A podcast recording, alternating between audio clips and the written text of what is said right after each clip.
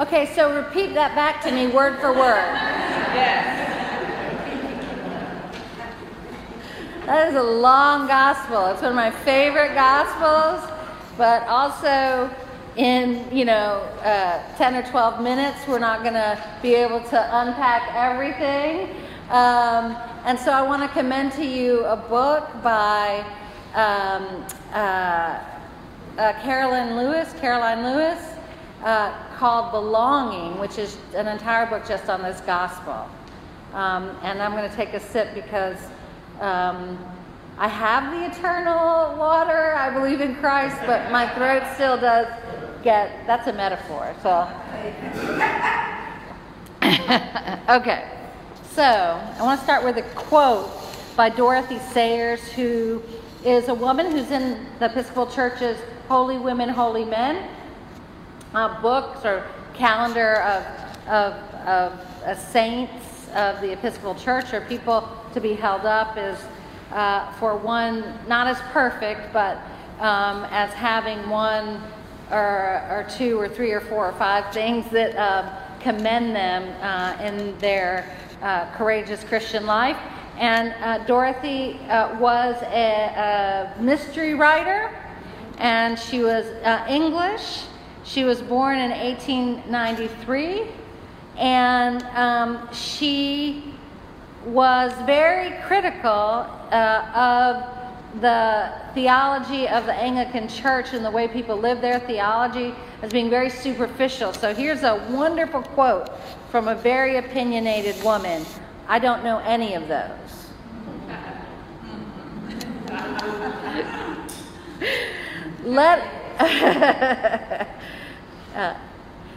So she says, let us, in heaven's name, drag out the divine drama from under the dreadful accumulation of slipshod thinking and trashy sentiment heaped upon it, and set it on an open stage to startle the world into some sort of vigorous reaction. We do God singularly little honor by watering it down till it could not offend a fly, our faith, our theology. Surely it is not the business of the church to adapt Christ to men, but to adapt men to Christ.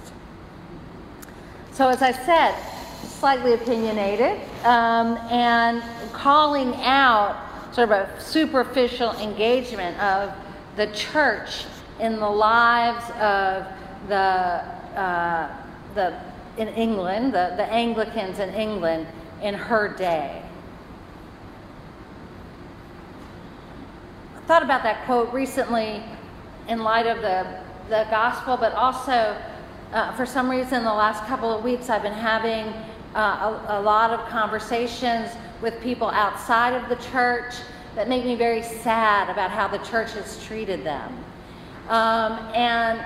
They're just very, very sad. One woman told me about how she wasn't able to take communion because she was divorced, or she had told her priest about some reproductive health history, and it just made me very, very sad. And another woman told me about how, she was raised and the message she got in her church. And again, I'm not trying to say we're better than other churches. I'm just trying to say that this is not what I think God is calling us into, the kind of church God is calling us into, to keep people away. So the other sad thing that this woman told me about was that all her life she'd been raised in this theology where she could never be enough for God, never be enough for God. And I think about the baptismal liturgy where, we say you are sealed by the Holy Spirit in baptism and marked as Christ's own forever. And what that means is that there's nothing you can do to take God's love away. You're never not good enough for God. The only person that separates themselves from the awareness of that love is ourselves. When we deny God or block God or whatever it is, unfriend God, we deny that truth, that God's love is always there within reach. And so that growing up and being formed in a theology where you're never going to be good enough for God.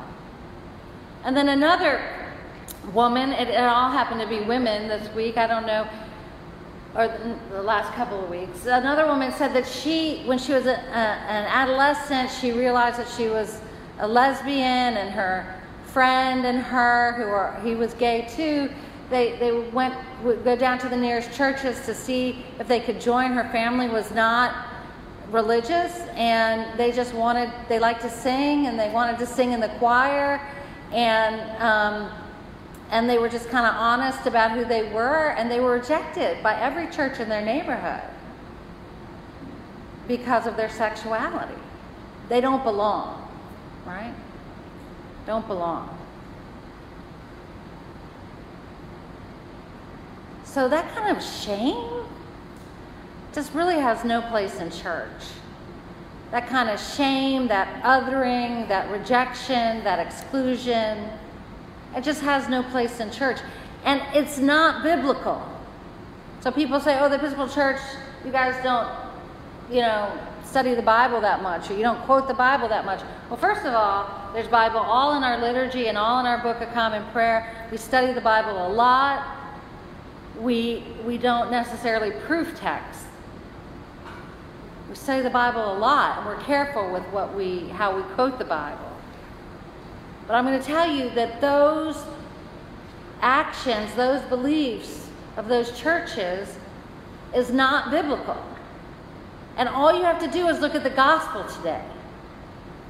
All you have to do is listen to that long gospel today and listen to Jesus get into the most deep and authentic and longest theological conversation that he has in all the Bible with a woman whom his disciples didn't really want him to talk to, and with a Samaritan who were in tension, some sort of enemies with the Jews. So Jesus was Jewish, and if you look at this gospel in context, he was traveling from one part to another, and he didn't have to go through Samaria to get to where he was going. But he made a detour to go to Samaria, to engage with Samaritans, and he happened to speak with this woman. And he spoke to her like she had something to say. And he spoke to her person to person. And as Caroline Lewis says, she told him her deepest truth, I have no husband. And he told her his deepest truth, I am he. I am he who you speak of, the Messiah. And Jesus didn't go around saying that very much. And so what Jesus was doing was breaking down barriers. He was going to engage with people. He was being inclusive. And he was accepting people for where they were in their lives and having conversations that changed their lives.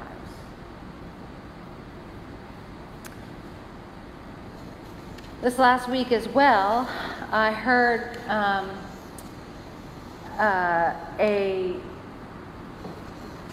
in the news that the Hungarian president had talked, he was speaking about Christian democracy. And then I Googled some of his beliefs and his, what does he mean by that?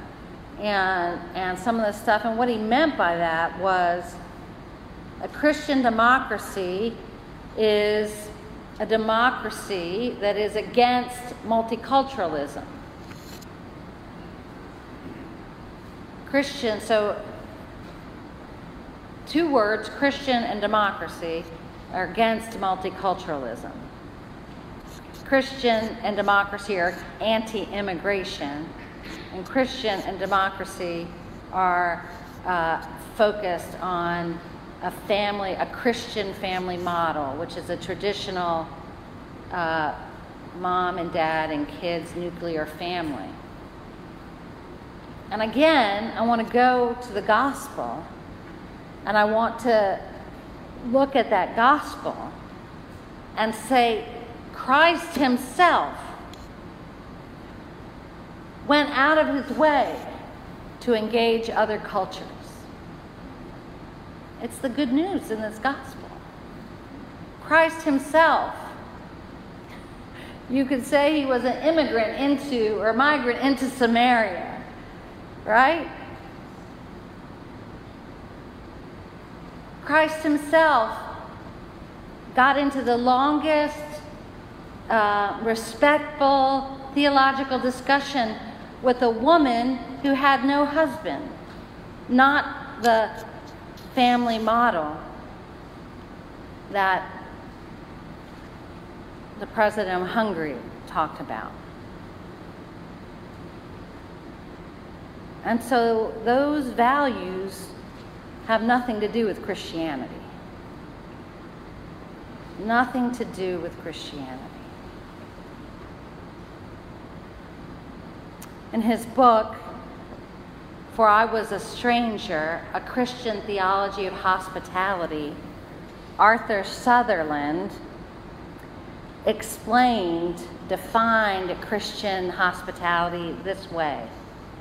In light of Jesus' life, death, resurrection, and return, Christian hospitality is the intentional, responsible, and caring act of welcoming or visiting in either public or private places those who are strangers, enemies, or distressed without regard for reciprocation.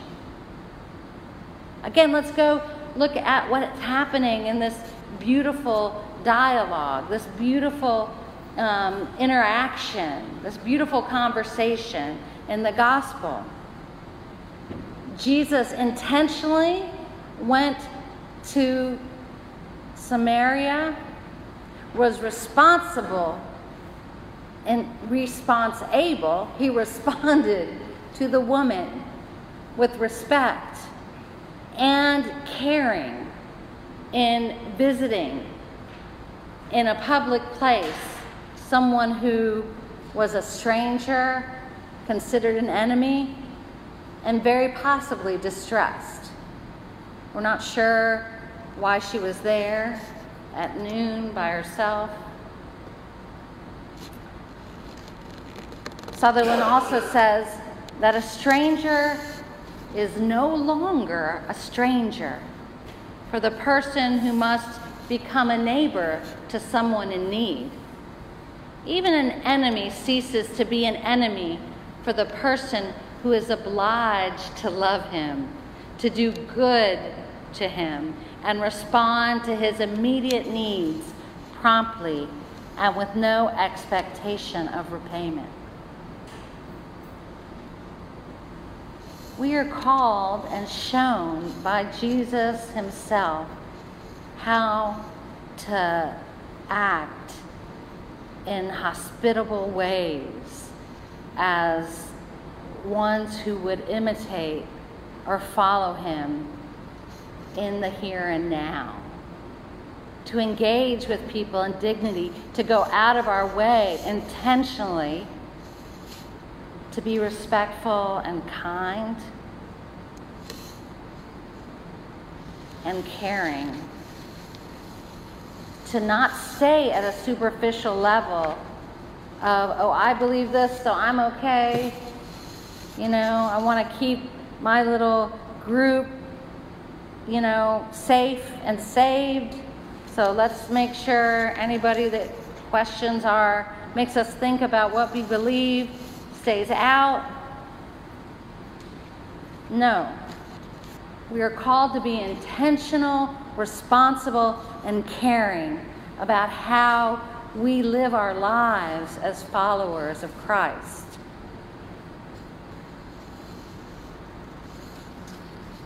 One of my favorite verses of all time is from Romans. And people have a complicated relationship with Paul, but I love this verse. We boast in our sufferings, knowing that suffering produces endurance, and endurance produces character, and character produces hope, and hope does not disappoint. Because God's love has been poured into our hearts through the Holy Spirit that has been given us. So don't let anybody claim that something is of Christ when it's not. I don't mean to be getting into fights over words, but just show in your life, as much as you can, what it means to be a neighbor. Amen. Amen.